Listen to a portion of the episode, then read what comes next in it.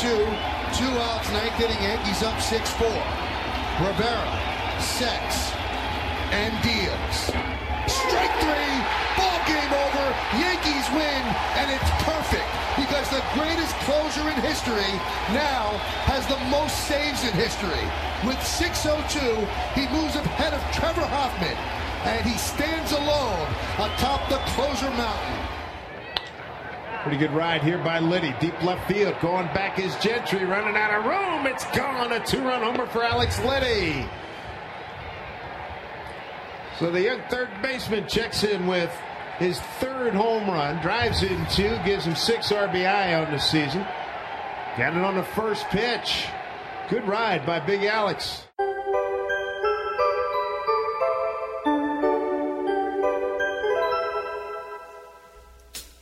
Well, Mr. Burns had done it. The power plant had won it. With Roger Clemens clucking all the while. Mike Scioscia's tragic illness made us smile. While Wade Boggs lay unconscious on the barroom tile, we're talking softball. From Maine to San Diego, talking softball. Mattingly and Conseco, Ken Griffey's grotesquely swollen jaw. Steve Sachs and his running with the law. We're talking Homer, Ozzy and the Straw. We're talking softball from Maine to San Diego. Talking softball, Mattingly and Conseco, Ken Griffey's grotesquely swollen jaw. Steve Sachs and his running with the law. We're talking Homer, Ozzy and the Straw.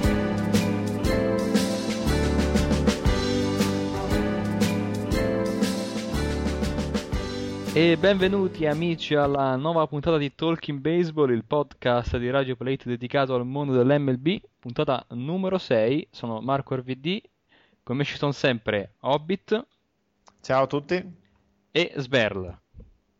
Ciao ragazzi. Benissimo, Sberl è veramente entusiasta di essere presente con noi in questa trasmissione e mm, ci sono delle buone motivazioni perché in queste ultime due settimane abbiamo assistito a un evento molto interessante, importantissimo, una milestone e abbiamo visto un nostro giocatore che fa passi da gigante in MLB. Cominciamo dalla milestone, ormai eh, tutti quanti lo sanno, anche perché coinvolgono Yankee, la salvezza numero 602 di Mariano Rivera. Una salvezza che Mariano ha ottenuto allo Yankee Stadium in casa dopo che molti avevano eh, avuto il timore che eh, facesse il record in trasferta, perché eh, la salvezza numero 600 e la 601 erano arrivate pochi giorni prima, mentre gli Yankees erano eh, on the road. È giusto che Mariano abbia ottenuto la sua eh, save numero 602 allo Yankee Stadium perché Mariano è un'istituzione dei New York Yankees e eh, già in qualche puntata precedente avevamo parlato di eh, Derek Jeter, una delle facce della franchigia newyorkese. Questa ah, di diritto è la seconda faccia più importante della franchigia newyorkese in questi anni. 17 anni nelle majors per Mariano e una carriera che nel 2005 molti critici avevano dato per eh, finita, eh, strafinita, anzi scusatemi, nel eh, 2004, dopo eh, quella ormai famosissima ed epica serie con i Boston Red Sox, dove dal 3-0 si è passati al 4-3 Boston, con quella gara 4 dove è partito tutto dalla rubata in seconda eh, nel nono inning. Mariano in quella serie eh, sbagliò gara 4 e gara 5, si innescò la rimonta e molti critici gli dettero addosso. Ne seguirono un paio di stagioni così così e poi di nuovo un giocatore assolutamente dominante che eh, nonostante quest'anno sia decisamente calato rispetto a qualche anno fa è ancora uno dei top closer MLB e il record è, una, è la degna coronazione della carriera di questo splendido giocatore che do- tuttavia dovrebbe durare ancora uno eh, o due anni. Adesso non ricordo se Mariano abbia già annunciato il ritiro o meno. Eh no, E- no, abbiamo avuto eh, le due così querelle dell'off season degli Yankees, il rinnovo del contratto di Derek Jeter il rinnovo del contratto di Rivera. Jeter ha avuto i 4 anni e Rivera, se non sbaglio, eh, due anni eh, ulteriori di contratto. E tutto sommato gli Yankees sta bene così, anche perché negli ultimi anni abbiamo visto come sia rischioso dare un contratto pluriennale a qualunque tipo di rilievo che non si chiami Mariano, Mariano Rivera.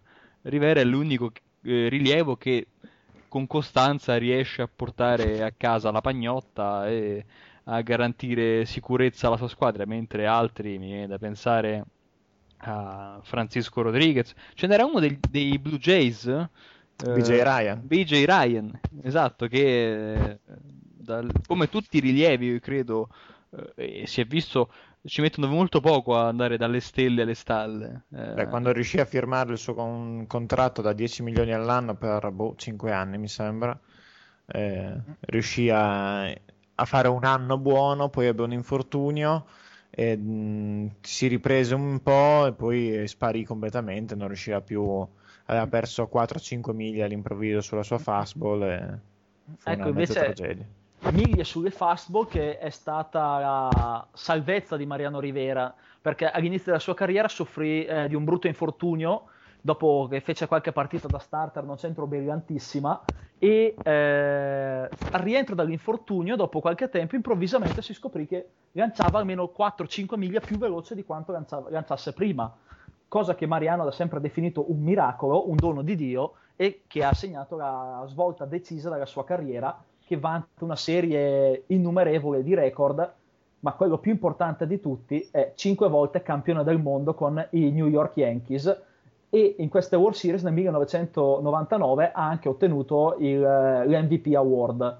E eh, ultimo record secondo me da sottolineare, o meglio non è un vero e proprio record, ma è un terzo posto ottenuto nei primi anni della sua carriera nel, nell'MVP Award un eh, riconoscimento, comunque un terzo posto importante per un giocatore che di fatto scende in campo uno o due innings, come vi spiegheremo più avanti poi nel corso della puntata. Sì, eh, Hobbit voleva forse intervenire? Sì, volevo sottolineare il fatto che non mi sembra che non l'abbiamo detto, perché era importante la salvezza numero 602, non magari la 600, perché al momento il recordman di salvezza era Trevor Hoffman con 601 fatte l'anno scorso, insomma, quindi... Vero, eh, esatto, giustissimo. Eh, 600 è uno salvezze di Hoffman, adesso Rivera quindi è il primo all time per salvezze esatto. nella MLB. Passiamo a parlo di un grande veterano, parliamo di un eh, giovanotto che abbiamo seguito con affetto tutti quanti, parliamo ovviamente di Alex Liddy che ha avuto un discreto inizio in MLB. Quanto sì, colpisce la palla? sì, il suo problema al momento è proprio prenderla la palla. Quando la prende, poi i risultati non, sono, non si possono certo definire brutti perché eh, 8 valide finora su 35 at bat, 3 basi ball che sono un po' mm, non il massimo, insomma, però comunque, no, due basi ball addirittura. Eh, ma eh, quello che ha fatto eh, girare la testa a più persone sono i Tremoran. Eh, Liddy in questo brevissimo periodo, queste poche partite da titolare in cui ha potuto giocare, eh, 13 partite in tutto e non tutte complete tra l'altro, eh, ha già messo a segno lo stesso, ha messo a segno lo stesso numero di singoli che di home run. Tre, eh, tre singoli, tre home run conditi da due doppi tra l'altro, quindi mh, mm, media e battuta bassa, media di arrivi in base piuttosto bassa, ma slug, eh, slugging già molto molto alta. Per la serie non durerà, però finché dura ce lo godiamo. Eh, OPS più che tra l'altro è sopra la, l'OPS comunque sopra la media della Lega 110 di OPS più mm, quindi meglio di così probabilmente neanche lui poteva sperare più di tanto insomma sì resta un campione statistico molto piccolo però come hai detto tu, giustamente ci prendiamo quello che al momento ci offre eh, la situazione, no? Insomma, sì. ottimo inizio, ottimo, buon inizio, specialmente per quanto riguarda eh, la potenza. La potenza e poi, eh, come abbiamo detto in passato, deve lavorare su alcune, alcuni aspetti del suo gioco, alcuni probabilmente alcuni difetti rimarranno tali, come ad esempio l'alto numero di strikeout, però una carriera come platoon player eh, non, non, la vedo affatto impossibile per lui, eh? ce la potrebbe fare tranquillamente e, e anche per 2-3 anni essere, eh, forse anche 4-5, essere un everyday player in MLB. Non so cosa ne pensate. Ma io mm, penso che possa farcela. Il problema è può farcela, appunto. Non bisogna dare nulla per scontato, bisogna che anche lui continui a non sentirsi arrivato, insomma, che non è sempre facilissimo. Io credo che l'anno prossimo ritorni in AAA, eh, uh, non credo che abbia speranze di fare l'opening day roster. Ma eh, sì, penso anch'io che fin- debba finire per tornare in AAA, però resta comunque su, sul roster da 40. Ah, quello è, è importantissimo. Quindi eh, sarà sempre pronto a, a salire, diciamo. Sì, una... anche... Dimmi. Anche perché il terza base titolare è Seager, un altro giovane che mm. per quanto stia facendo vedere discrete cose al momento sia il preferito di Wedge, il manager dei Mariners, tuttavia esse... non essendo un giocatore affermato eh, al primo slump potrebbe essere, succedere che Alex venga richiamato l'anno prossimo e Seager mandato in AAA, cioè quindi potrebbe essere un anno di cosiddetto ascensore per Liddy l'anno prossimo. Sì, bisogna vedere appunto quali saranno sia le preferenze del, man- del, manager, sia anche i miglioramenti di Alex, perché non possiamo negare che insomma comunque il 40% di, di strikeout eh, che sta tenendo al momento in MLB non è accettabile insomma per un giocatore titolare. Dobbiamo eh, rendere atto insomma a Wedge che in questo ha ragione No, eh. Sulla sua preferenza verso altri giocatori io ho qualche dubbio in più, però insomma. a proposito, ma Figgins scade il con... no, ancora due o tre anni di contratto? Ma dopo. l'anno prossimo c'è sicuramente, non so dopo. Mm, vedremo perché mm, penso che i Mariners se ne sbar... magari o lo cedono a qualche pollo. Eh, ma devi trovarlo il pollo. Eh, purtroppo e per fortuna non c'è più Omar Minaya nella Lega ma, Vabbè, ma e non c'è nemmeno più è vero eh? non c'è nemmeno più Gimendri eh, chi rimane? C'è... chi rimane non c'è più Bavasi eh però attenzione perché Cincinnati ha un front office di tutto rispetto con gente del calibro di Bavasi stesso e, mm, il commentatore là, Joe Morgan, se non sbaglio. Ah, sì. E... sì. però c'è il, il capo delle operazioni è Jockety, ex Cardinals, che comunque qualche mossa sensata ai Cardinals l'ha fatta, quindi non penso che faccia naufragare una franchigia che in questi ultimi anni si è risollevata. Sì, sì, va benissimo, però tu dimentichi chi è il manager di Cincinnati. Ah, ecco, Dusty Veteran Baker. Ecco, Dusty Baker, eh, il prototipo che io chiamo Dusty Player, che è il giocatore veterano, di colore e veloce.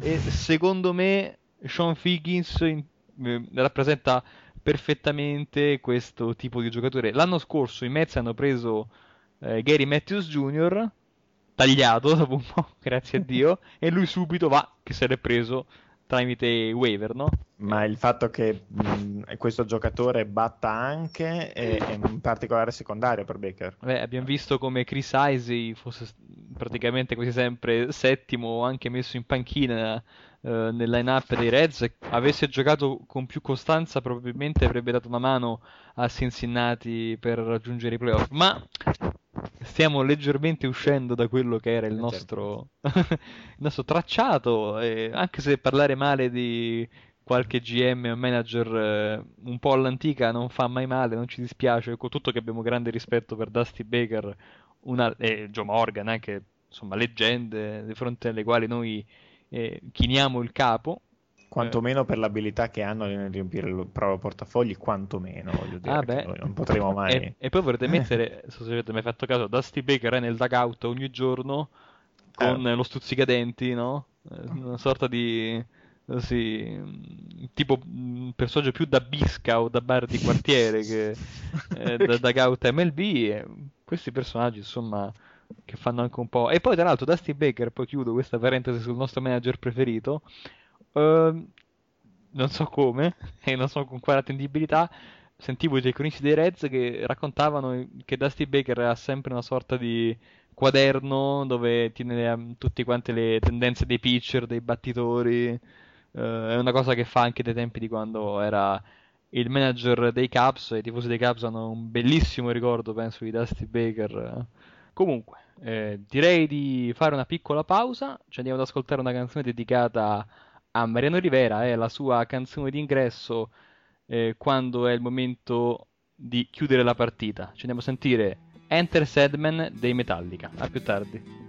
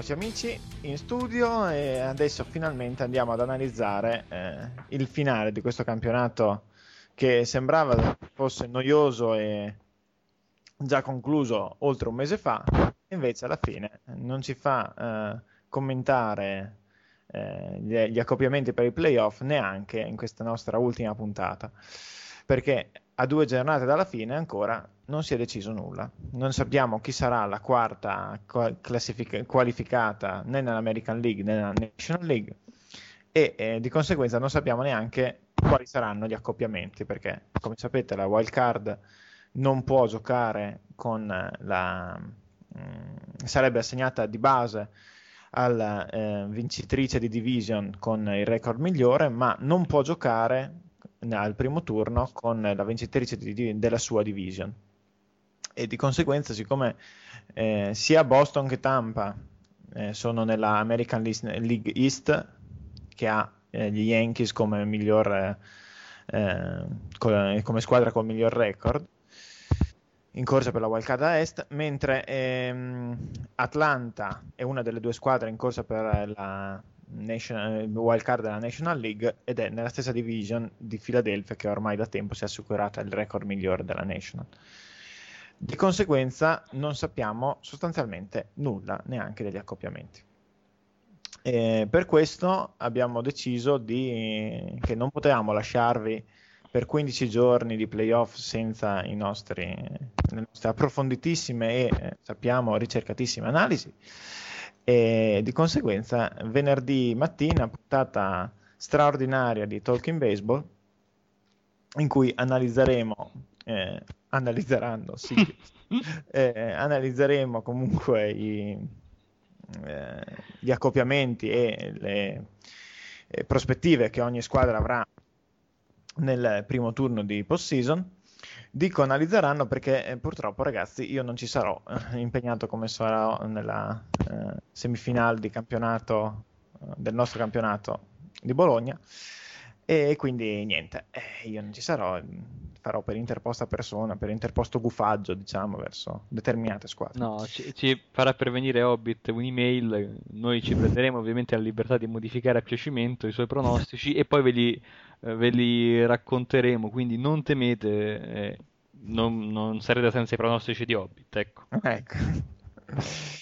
Comunque, passiamo ad analizzare quel poco che sappiamo, che poi non è così tanto poco, diciamo. Sappiamo quali sono state le squadre che hanno vinto le, eh, tutte le loro division, sia in American che in National League. Allora, in American League East, come avrete d'altra parte già intuito, eh, i qualificati sono i New York Yankees, che eh, già da un, una settimana sostanzialmente passano il loro tempo a sistemare la rotazione per il primo turno di playoff tanto che probabilmente Sissi Sabatia finirà a lanciare nella prima giornata di playoff con appena 9 giorni di riposo. E, decisione forse discutibile, vedremo poi se la cosa gli farà pro o meno. Dietro agli Yankees sono, come dicevamo, in corsa Boston e Tampa. Boston che dopo aver passato tutta la stagione sostanzialmente pari a New York si ritrova di nuovo pari, ma stavolta a Tampa. Calo verticale per i giocatori, per la squadra di Boston, che si ritrova adesso a giocarsi tutta la stagione eh, in due partite. Due partite o forse tre, perché a questo punto con due partite e, da giocare tra Boston e Baltimore e due partite da giocare tra, tra, tra Tampa e Yankees, eh, si potrebbe arrivare anche a un record pari a fine stagione che mh, porterebbe all'obbligo di uno spareggio. Boston, come abbiamo già anticipato nelle puntate scorse, sta soffrendo eh, molti infortuni, troppi infortuni per certi versi. Eh, tra i pochissimi giocatori di posizione che non si erano infortunati c'erano i due catcher che hanno provveduto a eh, rompersi entrambi in questi giorni e complici forse anche alcune scelte discutibili del manager che è riuscito a far giocare eh, giocatori già usurati da una stagione intera, magari anche un double leader praticamente completo. Eh, 16 inning eh, sulle ginocchia eh, già logorate di salta la macchia hanno fatto danni piuttosto grossi. E quindi niente, ci, ci, troviamo con una Boston falcidiata dagli infortuni che stasera a quanto pare schiererà Jed Lowry, che addirittura quest'anno non è partito nella prima squadra, come clean up. Questo già dovrebbe dire molto. E, e niente, invece Tampa che sicuramente arriva da un periodo più che buono. Sì, Tampa che ha rimontato credo nove partite a Boston in questo mese di settembre. Sì, eh, arriva mm, come un treno, diciamo. Tra l'altro con eh, recenti acquisti mica male, acquisti mh, mm, in realtà mm, sono arrivi dalla farm, come Matt Moore, che sarà tra l'altro il mh, lanciatore designato in un'eventuale eh, gara di spareggio. Se dovessimo arrivare a giocare alla 163esima partita di stagione, il partente per Tampa sarà proprio Matt Moore. Situazione un po' diversa per mm, Boston, che mentre Tampa può pensare di mh, mm, giocare le prossime due partite schierando Ellickson e Price, ovvero due tra i suoi lanciatori più forti, contro eh, i fantasmi mh, mm, di, che, di ciò che schiererà New York, che sta veramente facendo giustamente anche dal suo punto di vista, riposare quanto più possibile i suoi lanciatori e la sua squadra in generale.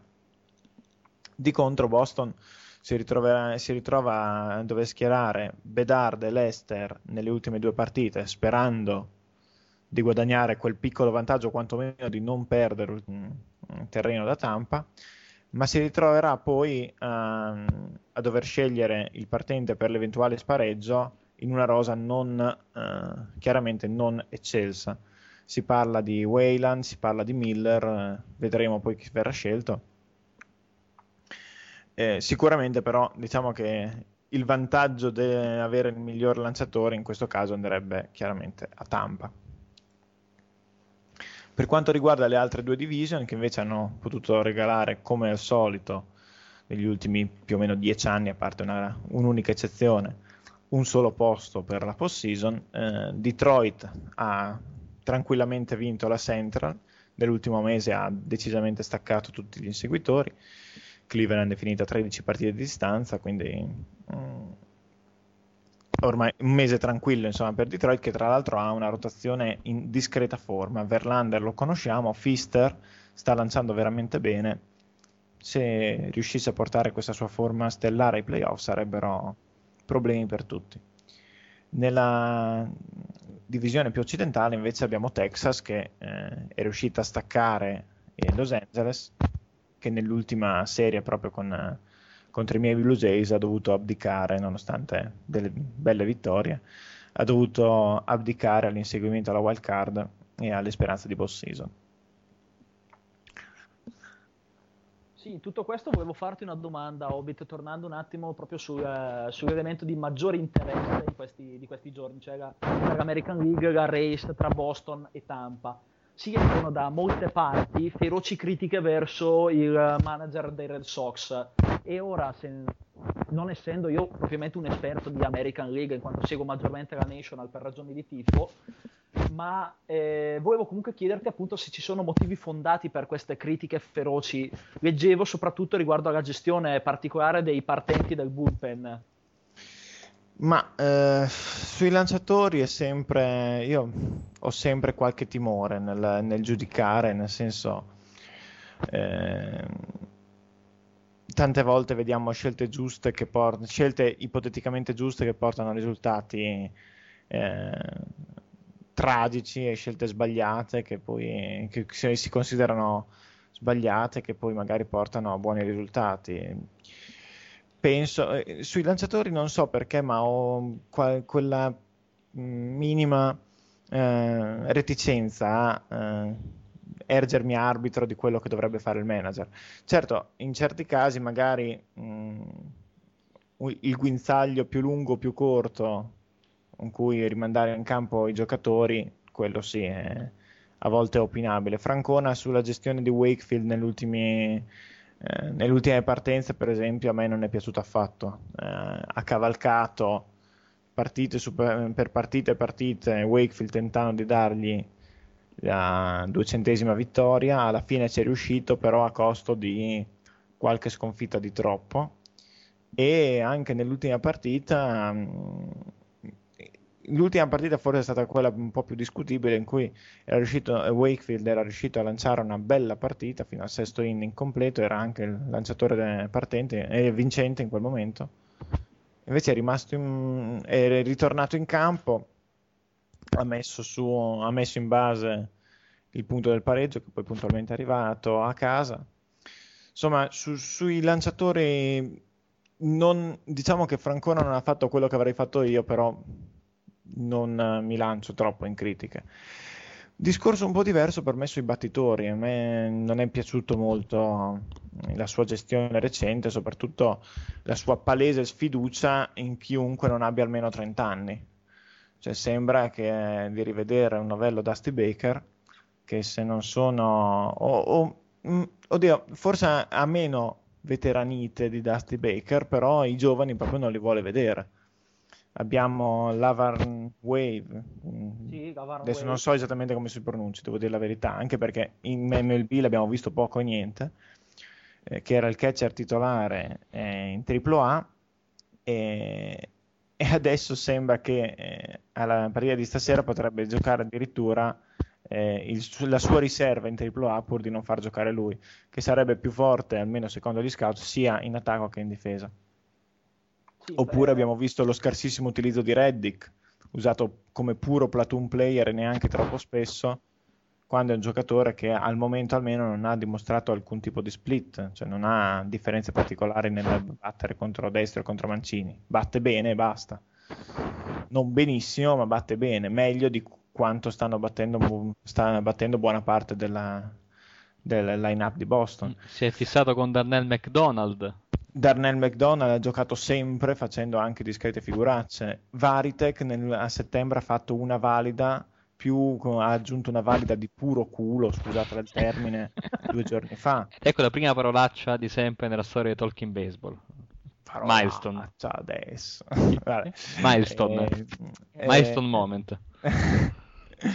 Comunque, eh, scherzi a parte, Varitek considerando che eh, tanti analisti non lo considerano chissà che nel framing e nella, eh, insomma, nella ricezione della, della, palla. È considerato un buon game caller, però ultimamente i, chia- i lanci vengono chiamati dal dugout. È una base rubata vivente perché ha un tasso di colti rubando che è inferiore al mio nelle leghe amatoriali eh, e vi assicuro che è basso il mio. Eh, insomma, non si capisce bene perché debba sempre giocare lui che sta veramente faticando tanto, insomma. E tra l'altro aggiungo anche, avevo visto una delle poche partite che ho visto ultimamente Red Sox, una chiamata di hit and run con Ortiz al piatto che mi ha lasciato sinceramente basito. Sì. E anche si iniziano a leggere, soprattutto arrivano i primi rumors dallo spogliatoio di giocatori che tutto sommato stanno iniziando a storcere il naso, quando almeno fino a, non solo a qualche anno fa, ma anche a qualche mese fa, lo spogliatoio dei Red Sox sembrava essere lo spogliatoio del ci vogliamo bene tutti, del amiamoci tutti sì. e via dicendo. Sì, io ho letto critiche sia da parte di Ortiz che di Pedroia, diciamo tutti i giocatori più, che vengono considerati più influenti nello spogliatoio. Insomma. Sa- sappiamo che a Boston Francona, avendo portato insomma, il manager dei due titoli dopo tantissima attesa, ha uno stato così di intoccabile. Eh, intoccabile. Eh, e quindi anche forse questo è il motivo per cui non è mai stato sostituito da, da Tio Epstein, eh, perché comunque il manager eh, sappiamo tutti che abbia una influenza limitata, quella che poi è il record di una squadra a fine anno, però il pubblico, i giornali lo vedono come l'artefice principale, se una squadra è calda è perché giocano per il proprio manager, perché credono nel manager, se la squadra va male è colpa del manager, ma i giocatori non si impegnano, eccetera, eccetera. Quindi... Ma il problema è che in realtà è che con Francona questa cosa viene fatta solo in positivo. Sì, esatto, esatto, solo in positivo, quindi appunto se la squadra perde non è mai colpa di Francona e, e se Epstein dovesse cacciare Francona ci sarebbe quasi una, quasi una sommossa popolare a Boston per i tifosi dei Red Sox. Ma chissà, eh, se davvero eh, Cioè io, io, sarei curioso di vederla questa cosa e poi vediamo. È vero che non vivendo la città si può capire anche meno da qui, quindi probabilmente hai ragione tu. Però mm, non so, io cre- sono convinto che qualcuno ormai ha, comincia a pensare male di alcune scelte. È vero che molto spesso anche come vengono presentate dai giornali è importante, quindi non so. Secondo me Francona eh, si sta meritando a piene mani un esonero diciamo, non so neanche se abbia il contratto per l'anno prossimo, ma non lo richiamerei l'anno prossimo. Bisogna vedere però anche a livello finanziario quanto questa mossa paghi, perché magari eh, mettiamo una squadra che parte come quest'anno, perché Boston è partita malissimo, qualcosa tipo 2, 3, 2 vittorie, 13 sconfitte, cose simili, eh, che parte come quest'anno con una squadra decisamente forte, con un manager nuovo. Mm. I tifosi, la stampa starebbero tranquilli come con Francona? Mm. Ma ne dubito. Diciamo. Comunque, leggo adesso che Francona ha un contratto di tre anni che copre 2009, 2010, 2011, più opzioni per il club 2012-2013, perciò sarà soltanto una decisione di Epstein, di Epstein, quindi sarà molto interessante vedere questa, questa cosa nel, nell'off season. Non, non, capisco se l'estensione è, eh, comprende entrambi gli anni oppure prima un anno e poi quello dopo, quindi sono due estensioni, due club option distinte separate. Comunque di sicuro al momento eh, Terry Francona l'anno prossimo nel manager dei Red Sox. Se... Ma comunque, insomma, adesso vediamo che cosa dirà la post-season potrebbe e tutto vincere, il resto. Ma... Potrebbe anche vincere, quindi esatto. tutto... potrebbe cambiare tutto in questi giorni, quindi eh, sono tutti discorsi che alla fine eh, sono sempre appesi al se. Eh, quindi... Esatto. Ma comunque c'è prima una, sta- una post season da vivere, poi penseremo anche all'off season, ci sarà tempo e modo. Insomma. Purtroppo ci sarà molto tempo. eh, sì. A proposito di post season mm-hmm. e a proposito di squadre super stramega vincenti, non possiamo non citare eh, la squadra col miglior record in MLB, no? Che ha finalmente raggiunto le tanto agoniate 100 vittorie. I Philadelphia Phillies che sono sì. uno degli slump peggiori, penso che possa avere una squadra che abbia ambizioni di playoff, perché se l'obiettivo è, come per esempio stanno facendo i Tigers, di arrivare caldissimi a fine settembre e poi portare avanti questa carica agonistica anche ad ottobre, i Phillies stanno facendo esattamente l'opposto, perché hanno recentemente perso 8 partite di fila, si sono ripresi, eh, hanno perso 8 partite di fila con eh, Nationals, con i Mets, non squadre di primissimo livello e poi hanno messo su una vittoria con Atlanta eh, proprio ieri sera, sono riusciti ad arrivare a 100 però eh, non mi sembrano proprio eh, al massimo per i playoff. E mh, mm, si è parlato molto di giocatori che non si impegnano già sicuri del risultato. Onestamente io non ci credo.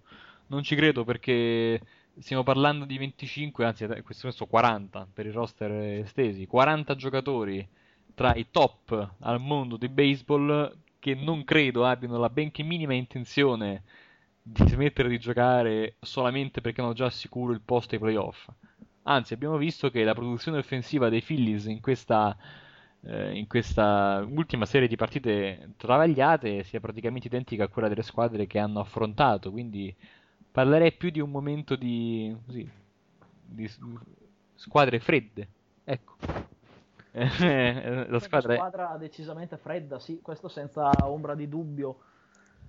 Tuttavia adesso hanno queste due partite da giocare ancora con Atlanta dove hanno già settato la loro rotazione per i playoff, eh, in quanto forse è una delle poche cose certissime che abbiamo che gara 1 lancerà Agade e gara 2 lancerà lì eh, uno dei migliori 1-2 punch nel baseball, e, eh, però hai ragione quando dici che vengono da un periodo nero, nerissimo, e come te sono d'accordo nel ritenere che non sia un periodo da imputare allo scarso impegno, alla scarsa voglia, ma semplicemente uno slump che eh, può capitare in qualsiasi momento della stagione, lo hanno vissuto buona parte delle squadre che eh, sono implicate nella lotta playoff, ad esempio Hobbit ha ricordato prima eh, eh, ha ricordato prima appunto il discorso di Boston, partita malissimo, che ha trovato uno slump pazzesco all'inizio, e eh, poi si è pian piano ripresa, salvo poi ricadere in un altro brutto periodo a settembre per via degli infortuni. È successo a Milwaukee, è successo a St. Louis, è successo ad Arizona, cioè tutte le squadre più o meno hanno vissuto questo periodo. E questo periodo però può diventare importante se avviene proprio in prossimità dei playoff, perché eh, abbiamo visto nelle scorse stagioni come arrivare caldi ai playoff possa essere davvero fondamentale. Eh, no, lo è, secondo me è fondamentale. La post-season, anche se sembra brutto dirlo, ma è il suo, la cosa che ci piace di più, è che sia praticamente alla fine una, un insieme di small sample size, fortuna e squadra calda. Ed è questo proprio che ci piace della post-season, unito anche al fatto che sono poche partite rispetto alla regular season, crea questo vortice di incertezza che è quello che eh, ci appassiona principalmente. I Phillies, eh, come tu, gli slump capitano eh, in, può capitare all'inizio della stagione, a metà, alla fine, eh? ai Phillies è capitato nel momento peggiore. È comunque ancora possibile, anzi, eh, probabile, vedremo. Potrebbero anche scaldarsi il primo giorno dei playoff e andare a conquistare il titolo così in carrozza. Ma com'è possibile che lo possa fare la wild card, sia St. Louis o sia Atlanta? Infatti, però prima di introdurre il discorso relativo alla wild card race, anche nella National League abbiamo già le due altre vincenti di division che parteciperanno ai playoff. Nella Central, come anticipato nelle settimane scorse, eh, sono i Brewers ad essersi aggiudicati la division dopo 29 anni di astinenza, dove tra l'altro giocavano in American League e non in National League, quindi si può parlare sostanzialmente di una prima assoluta per loro. E arrivano ai playoff lanciatissimi, con una rotazione tutto sommato giovane, in, eh, in un buon periodo di forma, 7 vittorie e 3 sconfitte nelle ultime 10 partite, eh, dopo aver dimostrato di essere superiori sostanzialmente a gran parte non solo delle squadre della National League Central, ma anche di tutto il resto della National League. E eh, l'unica squadra che hanno sofferto, e questa chiave, potrebbe essere una chiave intrigante in sede di playoff, è proprio Philadelphia che eh, li ha eh, battuti anche abbastanza agevolmente poche settimane fa in una delle ultime belle partite disputate dai Phillies. In più a Milwaukee giocano anche due tra i candidati all'MVP, Ryan Brown e Prince Fielder, tra, di cui quest'ultimo sarà uno dei pezzi pregiati anche in off-season. E eh, Milwaukee sarà quindi squadra eh, pericolosissima. Andando nella National League West abbiamo avuto invece la detronizzazione dei campioni del mondo dei San Francisco Giants che sono automaticamente eliminati anche dalla wild card e la vittoria a sorpresa, anzi sorpresissima, della division di, da parte di Arizona Diamondbacks che eh, sembrano arrivare eh, come Cenerentole in questi playoff apparentemente sulla carta anche inferiori alla possibile wild card. Al momento al primo turno troverebbero Philadelphia ma anche lì è tutto in gioco con eh, Milwaukee per il secondo miglior record.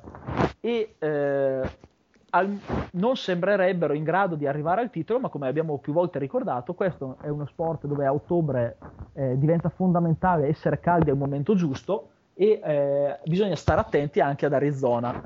L'unico mo- motivo per, eh, per, cui se fossi tifoso di Arizona sarei preoccupato è la salute di Upton, che recentemente è stato colpito da una brutta pallina alla testa e, eh, ed, è fuori, ed è fuori per qualche giorno il suo pieno recupero che non abbia nulla di grave potrebbe essere molto importante per le speranze di avanzare di questa squadra.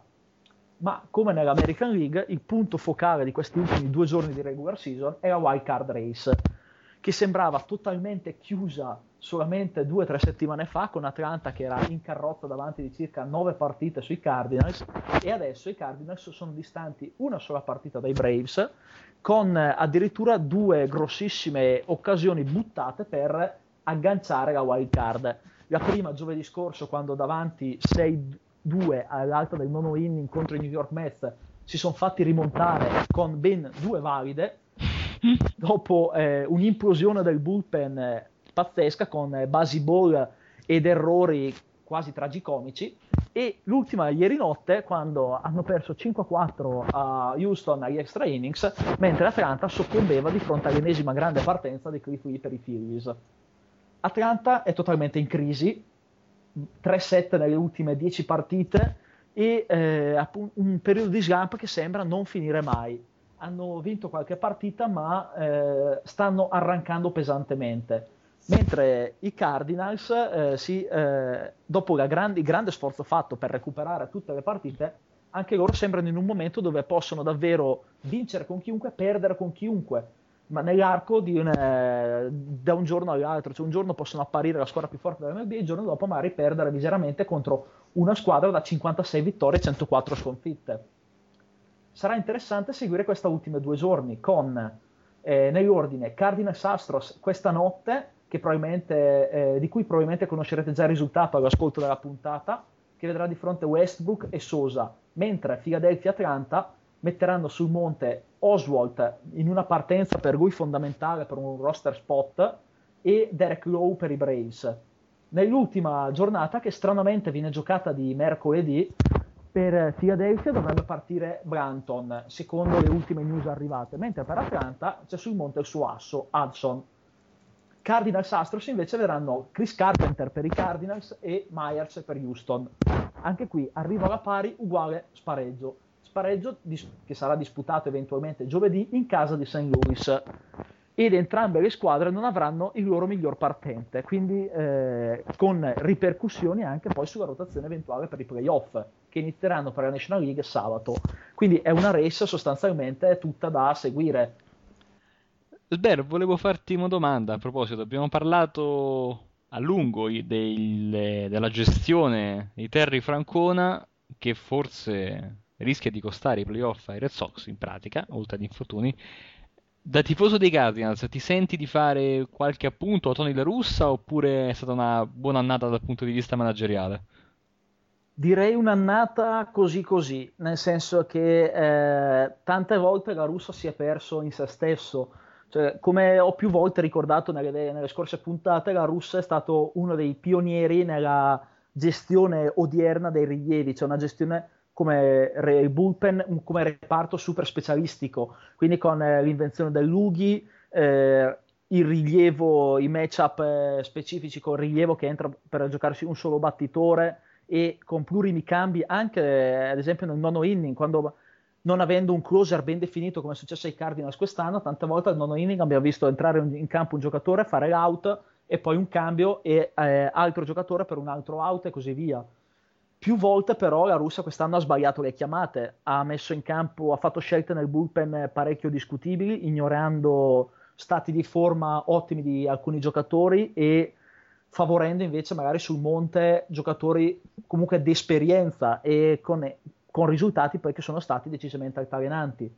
A settembre è migliorato decisamente in quanto ha dato finalmente fiducia a Jason Mott nel ruolo di closer, che salvo comunque quell'implosione con i Mets eh, ha disputato um, due mesi tra agosto e settembre decisamente ad altissimo livello e nel 2012 dovrebbe essere il closer di St. Louis. E più che altro mi ha lasciato perplesso eh, non solo nel bullpen ma anche nella gestione della partita stessa perché più volte ci sono state chiamate eh, strane eh, ai battitori, una poca aggressività sulle basi, una gestione comunque del tutto particolare del line-up, con spesso e volentieri un Cory Patterson titolare, che è una cosa che in MLB non dovrebbe più succedere.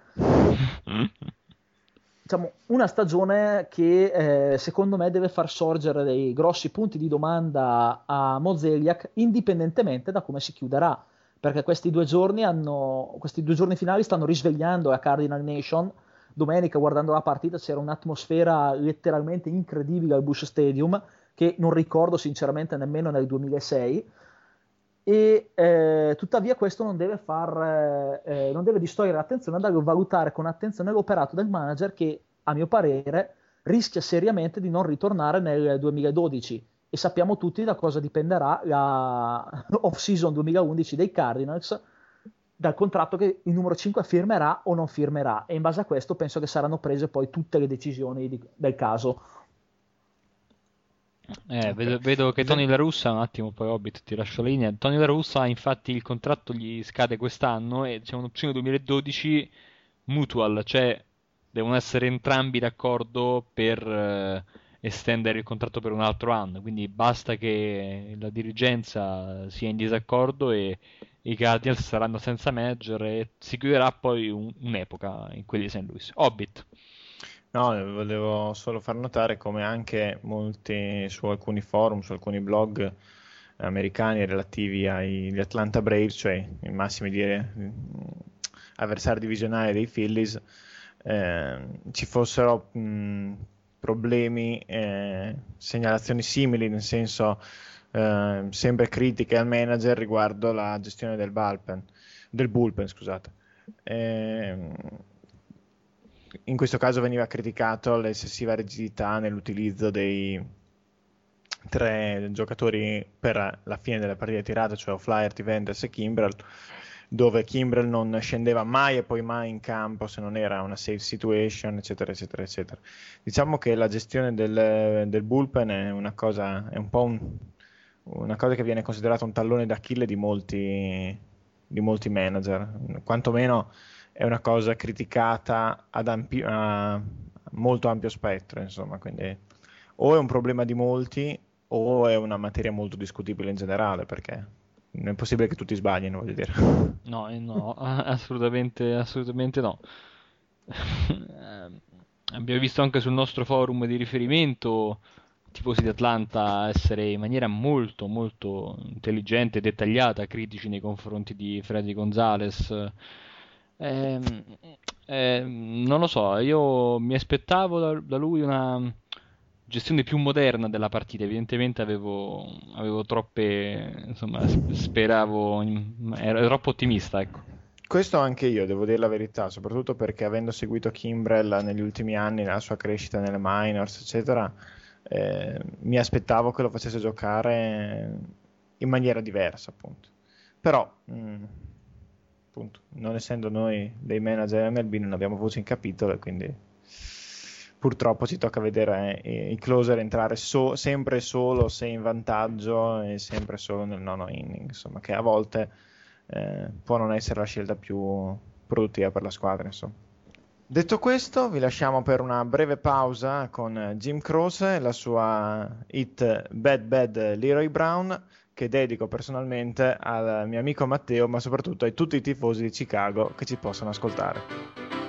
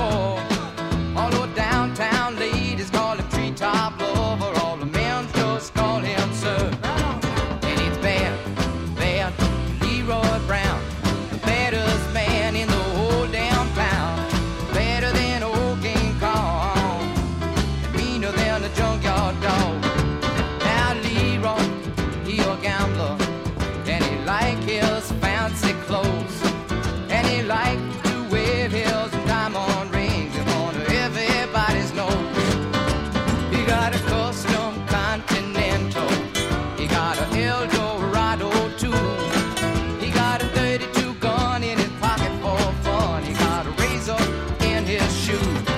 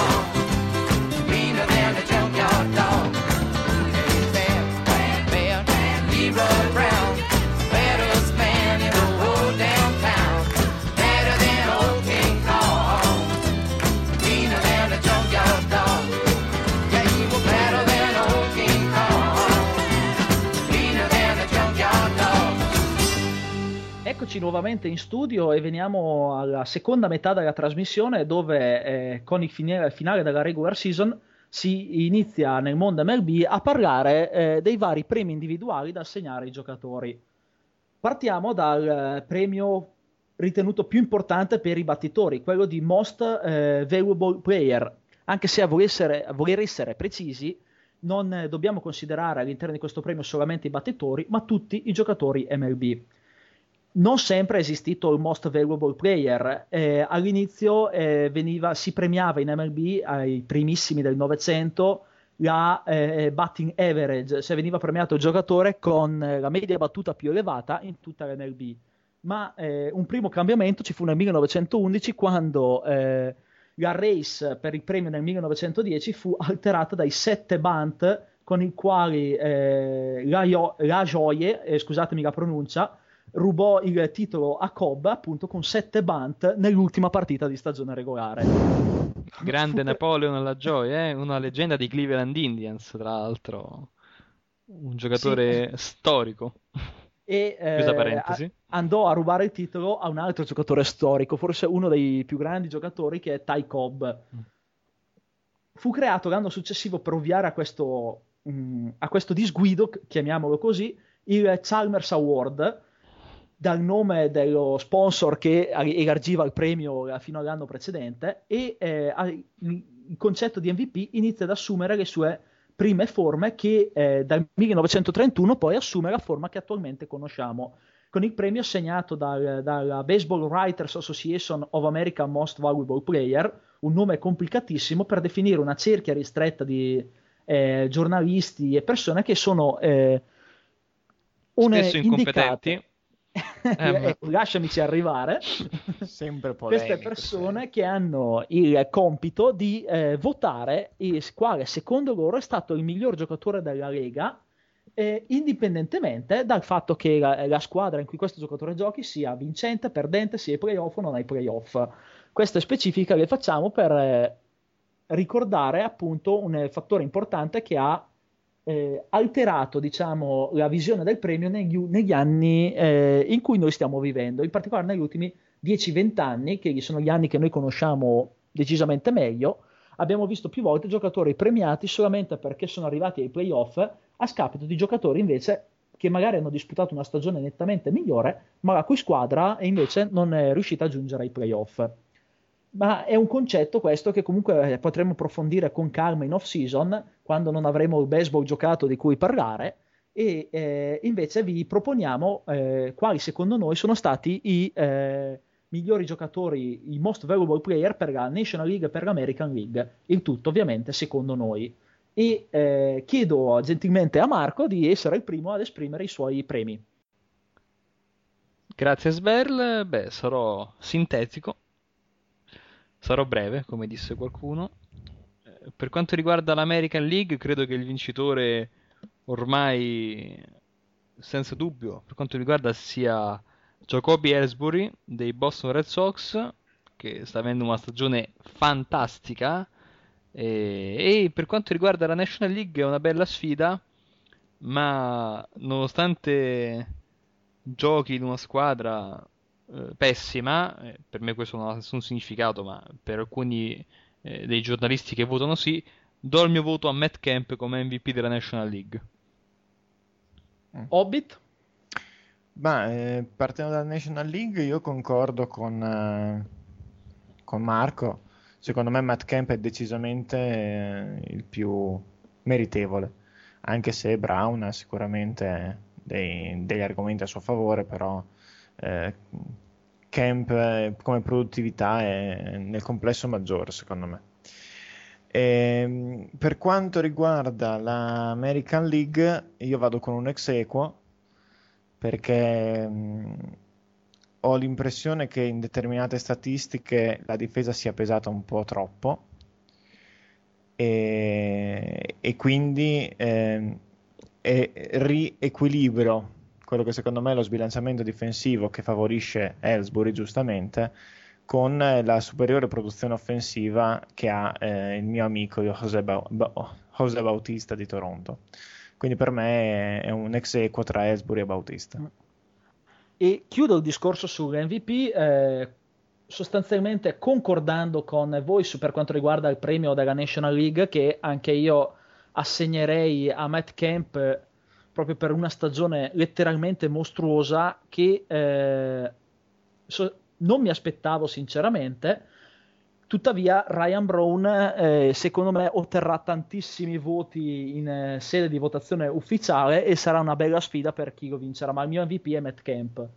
Nell'American League invece concordo con Marco e voto Jacoby Ellsbury, eh, premiando anche il lato difensivo del gioco perché troppo spesso è sottovalutato e eh, la, la, pazzesca stagione di questo giocatore da più parti comunque sottovalutato va assolutamente premiata e eh, anche perché non ritengo che i Gold Glove, eh, che sono solitamente il premio per la difesa, siano un eh, premio che rispecchia veramente le reali capacità difensive di un giocatore. E quindi proprio per questo, per unire difesa e attacco, voto Jacoby Ellsbury come mio MVP per la National League.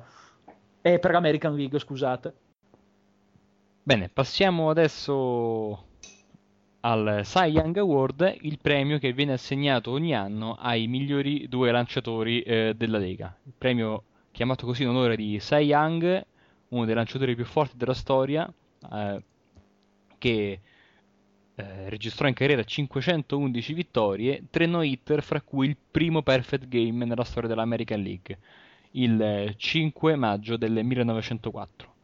Eh, Cy Young è morto nel 1955, nel 1956 venne istituito questo premio in suo onore. Per i primi anni era un premio singolo, c'era soltanto un uh, Cy Young Award winner per l'intera MLB. Nel 67 eh, venne deciso di istituire questo premio e di eh, assegnarlo ad entrambi a un lanciatore eh, per lega.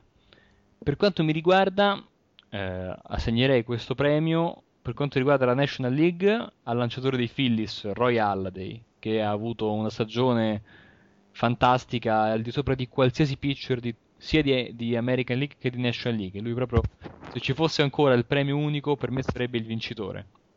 Con i premi separati, oltre a lui, devo indicare un vincitore anche per l'American League. Ed è una bellissima sfida, secondo me, fra Sissi Sabatia e Justin Verlander. Eh, onestamente, mi verrebbe Mm, quasi da um, chiamare un ex equo, uh, però personalmente assegnerei il premio a Sisi Sabatia dei New York Yankees. Ora vorrei sentire il parere di Hobbit, però.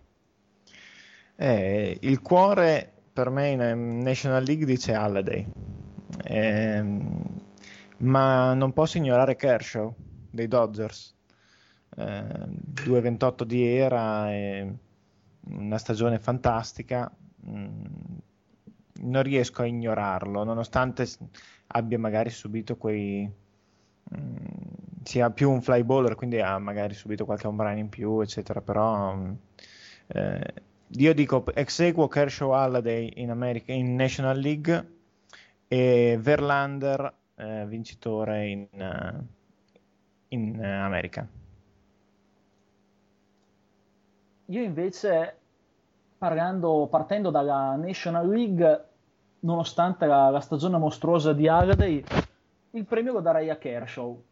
Una, forse anche per staccarvi dai, dai vostri due pareri, ma Kershaw, considerando anche l'età, ha disputato una stagione che è letteralmente pazzesca, con una, eh, una quantità di inning lanciati pari a quella di Halliday, una K su 9 eh, maggiore di Halliday e eh, nonostante la War sia nettamente a favore di Halliday, io preferisco comunque premiare Clayton Kershaw, lanciatore giovane de, di una squadra purtroppo quest'anno disgraziata ma storica, che eh, sin dal suo esordio in MLB eh, mi elettrizza parecchio come tipo, tipologia di lanciatore e di giocatore.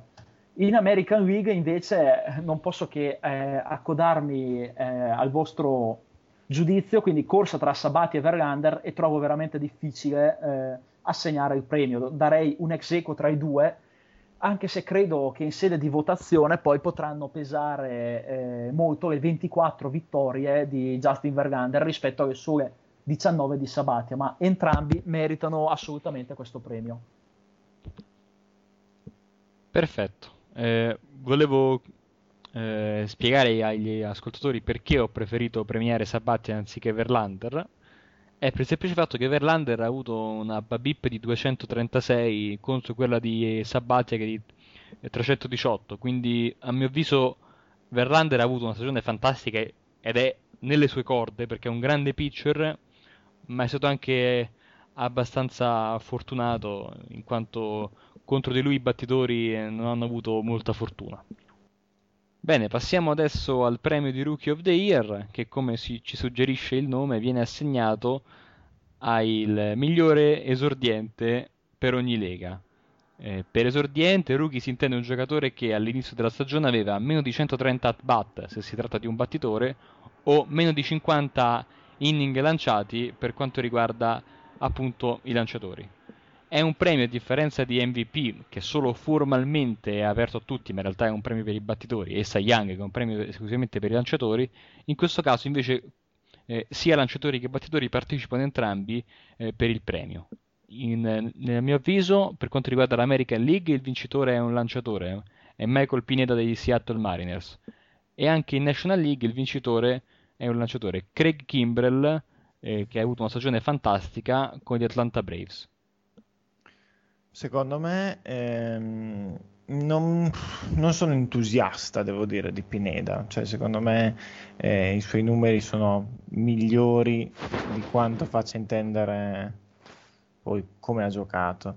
Io mh, mm, mi è piaciuto molto Ivanova in American League per come ha gestito il campo comunque eh, una, una divisa pesante come può essere quella degli Yankees e responsabilità notevoli però qui mi lascio andare, sono molto poco professionale questa sera, lo so, mi lascio andare al cuore e dico che secondo me, anche se ha giocato solo un mese e mezzo per eh, gli infortuni che ha avuto, Brett Lowry in quel mese e mezzo ha mostrato uh, veramente tanto, tanto, tanto, tanto, quindi per me in American League il Rookie of the Year è proprio Brett Lowry, mentre in National League non ho alcun dubbio ad assegnarlo a Craig Kimbrell che è stato il closer di una, di una squadra dei Braves che ha, fatto, che ha dato spettacolo e lui ne è stato una, un, un, elemento chiave. Insomma. Mi accodo ai vostri, ai vostri premi per la National League, cre- eh, quindi concordando sulla grandissima stagione di Craig Kimbrell, sottolineando comunque come anche meritano menzione eh, sempre dei Braves eh, BC e eh, anche il discusso Vance Worley dei Phillies merita comunque di essere menzionato perché fortunato o non fortunato ha comunque lanciato 130 inning da starter con eh, un record di 11-3, una ERA comunque di 3-0-3 con una FIP non troppo distante di 3-31, cioè quindi una stagione da, sottolineare anche la sua che vedremo l'anno prossimo se sarà realtà eh, o meno. Tuttavia premio per Kimbrell meritatissimo a dir poco. Ah, In American League eh, concordo sui dubbi su Pineda, però indubbiamente lo trovo il miglior rookie eh, de- per quanto riguarda que- l'American League. La competizione è data sì, da un Ivan Nova che tuttavia i numeri, eh, per quanto abbia retto bene eh, la casacca degli Yankees, non, non, sono numeri che lasciano a bocca aperta. Idem per quelli di altri candidati, quali possono essere uno Zach Britton o un Alexio Gando, guardando eh, le statistiche un pochino più avanzate. Pineda è il mio uomo, tuttavia ecco, mi preme sottolineare che è una classe di rookie che, dalla quale non sembrano emergere fenomeni in prima battuta. Tra i migliori battitori abbiamo avuto eh, Dustin Ackley a Seattle, tra i top prospect che hanno esordito, e eh, risultato in American League essere il migliore tra i battitori. Tuttavia non ha dato quei lampi da fenomeno da cui eh, che ci si aspettavano da lui. Cioè una classe in sostanza mi è parsa un pochino debole rispetto agli anni passati. Non so se concordiate o meno. Diciamo che ci sono stati anche un po' di problemi, i problemi di Jennings con eh, gli infortuni a Tampa, gli infortuni di Lowry a Toronto, e un, una chiamata di Ackley forse non, eh, non, un po' ritardata e insomma qualche scusante bisogna dargli, insomma, qualche altro giocatore forte che non ha potuto esprimersi come poteva c'era, insomma. però sicuramente eh, abbiamo visto annate molto migliori. No, sono d'accordo con, con Hobbit.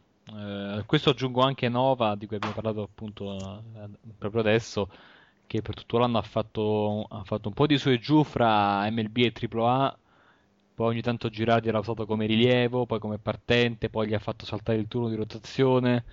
Non è il massimo della vita per un giocatore non avere un ruolo certo. Adesso stiamo vedendo che in questo finale di stagione Nova è veramente caldissimo e quindi forse riuscirà anche a fare la rotazione per i playoff degli Yankees. Quindi eh, chissà, magari potrà avere un ruolo determinante nella, nei momenti che contano.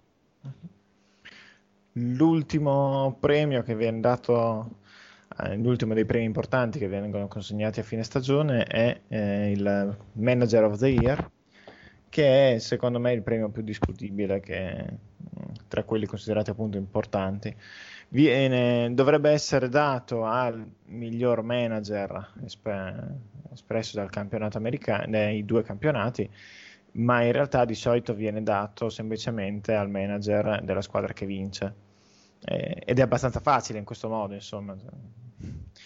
Eh, io per dire vado convinto che non, Bay, non sarà Tampa Bay la squadra vincente dell'American League il mio voto va uh, a Maddon, comunque il manager di Tampa, perché eh, con questo voglio premiare sia lui sia il suo staff, perché si vede che seguendo un po' le loro partite che preparano veramente molto molto bene eh, le, i, match, i match up con gli avversari e soprattutto non hanno paura di fare scelte leggermente controcorrente per la, me- cioè per la media dell'MLB, però queste scelte leggermente controcorrente sono quasi rivoluzionarie.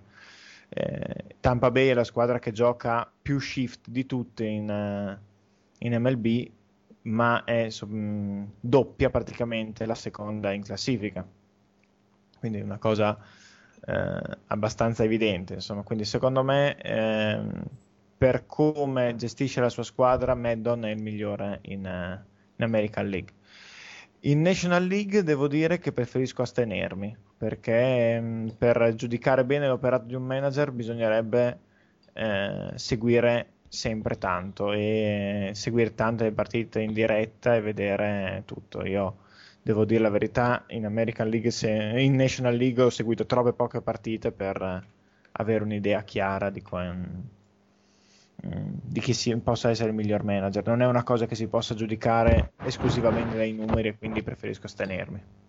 Benissimo. Eh, sarò breve con i miei pareri. Il mio voto va in American League a Terry Francona e in National League a Dusty Baker. Sei conscio che scatenerai l'inferno? Mm conoscendo Marco come lo conosciamo noi, possiamo assicurarvi che questo non era neanche ironia, era amaro sarcasmo.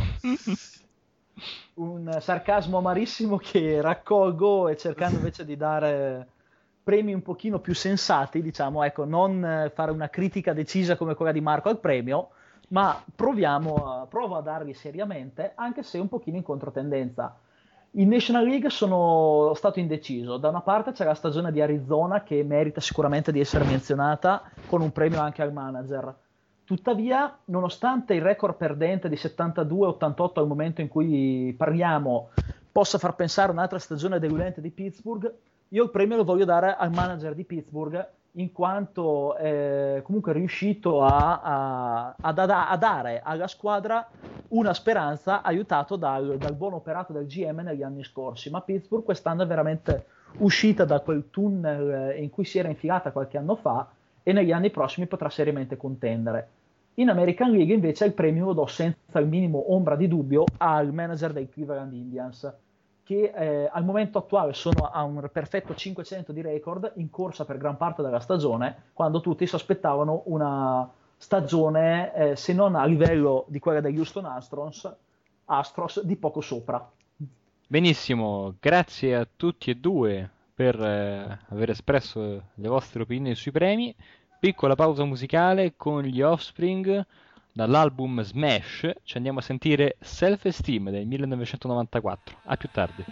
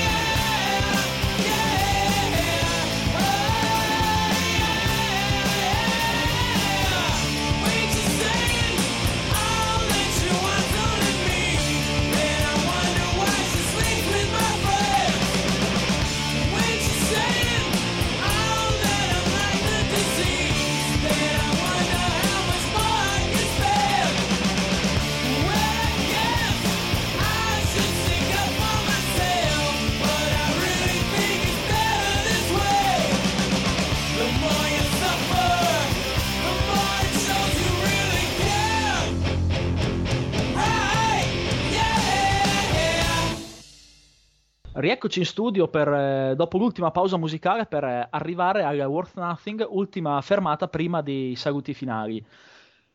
Qualche news dal mondo MLB focalizzandoci soprattutto sulle squadre impegnate nelle playoff race e partiamo dai miei St. Louis Cardinals che eh, nelle ultime due partite dovranno fare a meno dello shortstop titolare Rafael Furcal per eh, un problema alla coscia che eh, si è evidenziato nella partita de- di ieri notte contro Houston e che quindi costringerà la russa a ricorrere a Ryan Tiriot o a soluzioni definite varie ed eventuali. Di buono per i Cardinals c'è che eh, avranno di nuovo in line-up Matt Holiday, assente quasi tutta la settimana scorsa problemi, per problemi ad una mano. La loro squadra rivale, i Braves, invece, eh, oltre ai noti problemi cronici di infortuni, avranno un Chipper Jones a mezzo servizio per una contusione al ginocchio destro che eh, potrebbe limitarne eh, le capacità nelle ultime due partite. Spostandoci in American League, invece, già accennato in precedenza dal buon Hobbit riguardo alla situazione dei Red Sox, con eh, la Varnway che eh, giocherà da catcher eh, questa notte in virtù delle assenze di Varitek e Saltaramacchia, avremo a- abbiamo anche eh, il parziale recupero di Buchholz che nel caso i Red Sox arrivassero ai playoff potrebbe diventare un'arma import- importante da utilizzare nel bullpen per Terry Francona. Nel frattempo, siccome il mercato MLB non si chiude mai, in realtà eh, abbiamo visto delle trade anche in questi ultimissimi giorni di stagione. Eh, una abbastanza clamorosa, anzi due. Ehm, dai Royals eh, si è spostato agli Athletics Kila Kaiue, nome abbastanza impronunciabile, ehm, eh, che è andato nella baia in cambio di Ethan Hollingsworth. Ehm, una trade che in realtà non è una trade, ma forse è una trade, e invece quella che ha coinvolto il manager dei White Sox, che mh, passerà a quanto pare ai Marlins l'anno prossimo, ovvero Ozzy Guyen, che mh, ufficialmente ha visto solo il suo contratto eh, transato, diciamo, dalla dirigenza di Chicago, ma si dice, pare, che in realtà ehm, per avere lui i, i Marlins eh, cederanno ai White Sox Ozzy Martinez e Jan Marinez, due prospetti tra i loro, considerati tra i loro migliori 10. Sì, tra l'altro non è la prima volta che un manager viene scambiato per dei giocatori, è però un'eventualità abbastanza rara. L'ultima volta è successa nove anni fa, quando i eh, Rays, David Rays all'epoca, dovettero cedere il loro giocatore Randy Wynn a Seattle in cambio del manager eh, Lou Piniella, uno dei manager più famosi degli ultimi tempi. Adesso però lasciamo perdere il resto delle notizie e concentriamoci sulle cose che contano veramente, cioè lo Strasbourg Watch che giunge alla sua ultima, penultima puntata. L'ultima puntata sarà la prossima volta, in quanto a Strasbourg manca ancora una partenza che farà domani sera eh, contro i Marlins al Sun Life Stadium per chiudere la stagione. E ci eravamo lasciati con uno Strasbourg abbastanza in forma. eh, nella penultima partenza contro Florida ha lanciato 6 inning, concedendo 4 valide e un punto subito, un doppio e 3 strikeout. Eh, purtroppo, però, il 23 settembre ha messo. Ha mostrato così un suo lato che non vediamo molto spesso, cioè un lato che non riesce a lanciare molto bene. Infatti, contro Atlanta ha messo su 4 inning, concedendo 5 valide, ma eh, subendo anche 3 punti, di cui 2 a suo carico, a fronte di 3 strikeout. Eh, è ovviamente una occasionale prestazione negativa per quello che è uno dei più grandi fenomeni eh, del baseball moderno, quindi non c'è assolutamente da preoccuparsi. Sarà curioso, insomma, vorremmo, vogliamo- vogli- sono curioso di vedere se nell'ultima partenza stagionale contro i Marlins, come già detto, non avrà limitazioni di pitch count oppure se anche appunto domani sera avrà un limite per poi lasciare spazio ai lanciatori del bullpen. Terminiamo allora le nostre, eh, diciamo, le nostre note curiose con il solito Astros Watch per la serie Qui si fa la storia.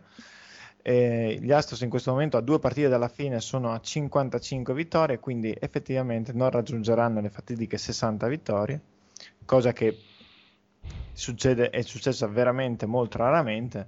L'ultima volta, eh, pochi anni fa, relativamente 2004, Arizona, ma eh, insomma non è un evento che si nota tutti i giorni, a parte appunto Arizona o Detroit del 2003, si parla di una squadra del 62 che io adesso non conosco bene. Due squadre Sì. del 62.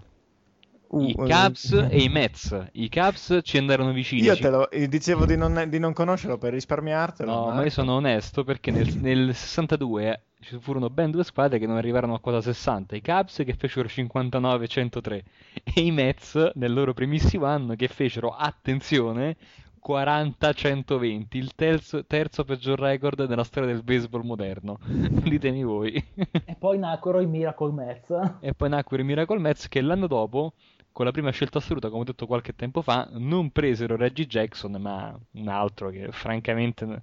che- la prima scelta assoluta MLB a non arrivare in MLB al posto di Reggie Jackson. Quindi una franchigia nata male, come potete immaginare e come potete anche intuire, ecco. Eh, è il momento dei saluti, ci rivediamo, cioè ci risentiremo in realtà già venerdì prossimo con il- la nostra puntata speciale dedicata alle anticipazioni dei playoff. Per il nostro appuntamento regolare, invece, come sempre, eh, in tut- ogni due giovedì sulle frequenze eh, eh, del web di Radio Play It. Allora vi salutano insieme a me eh, Marco Arvudì Ciao a tutti. eh, Christian Bona Sberl, Ciao a tutti. vi saluto anche io e ci sentiamo alla prossima.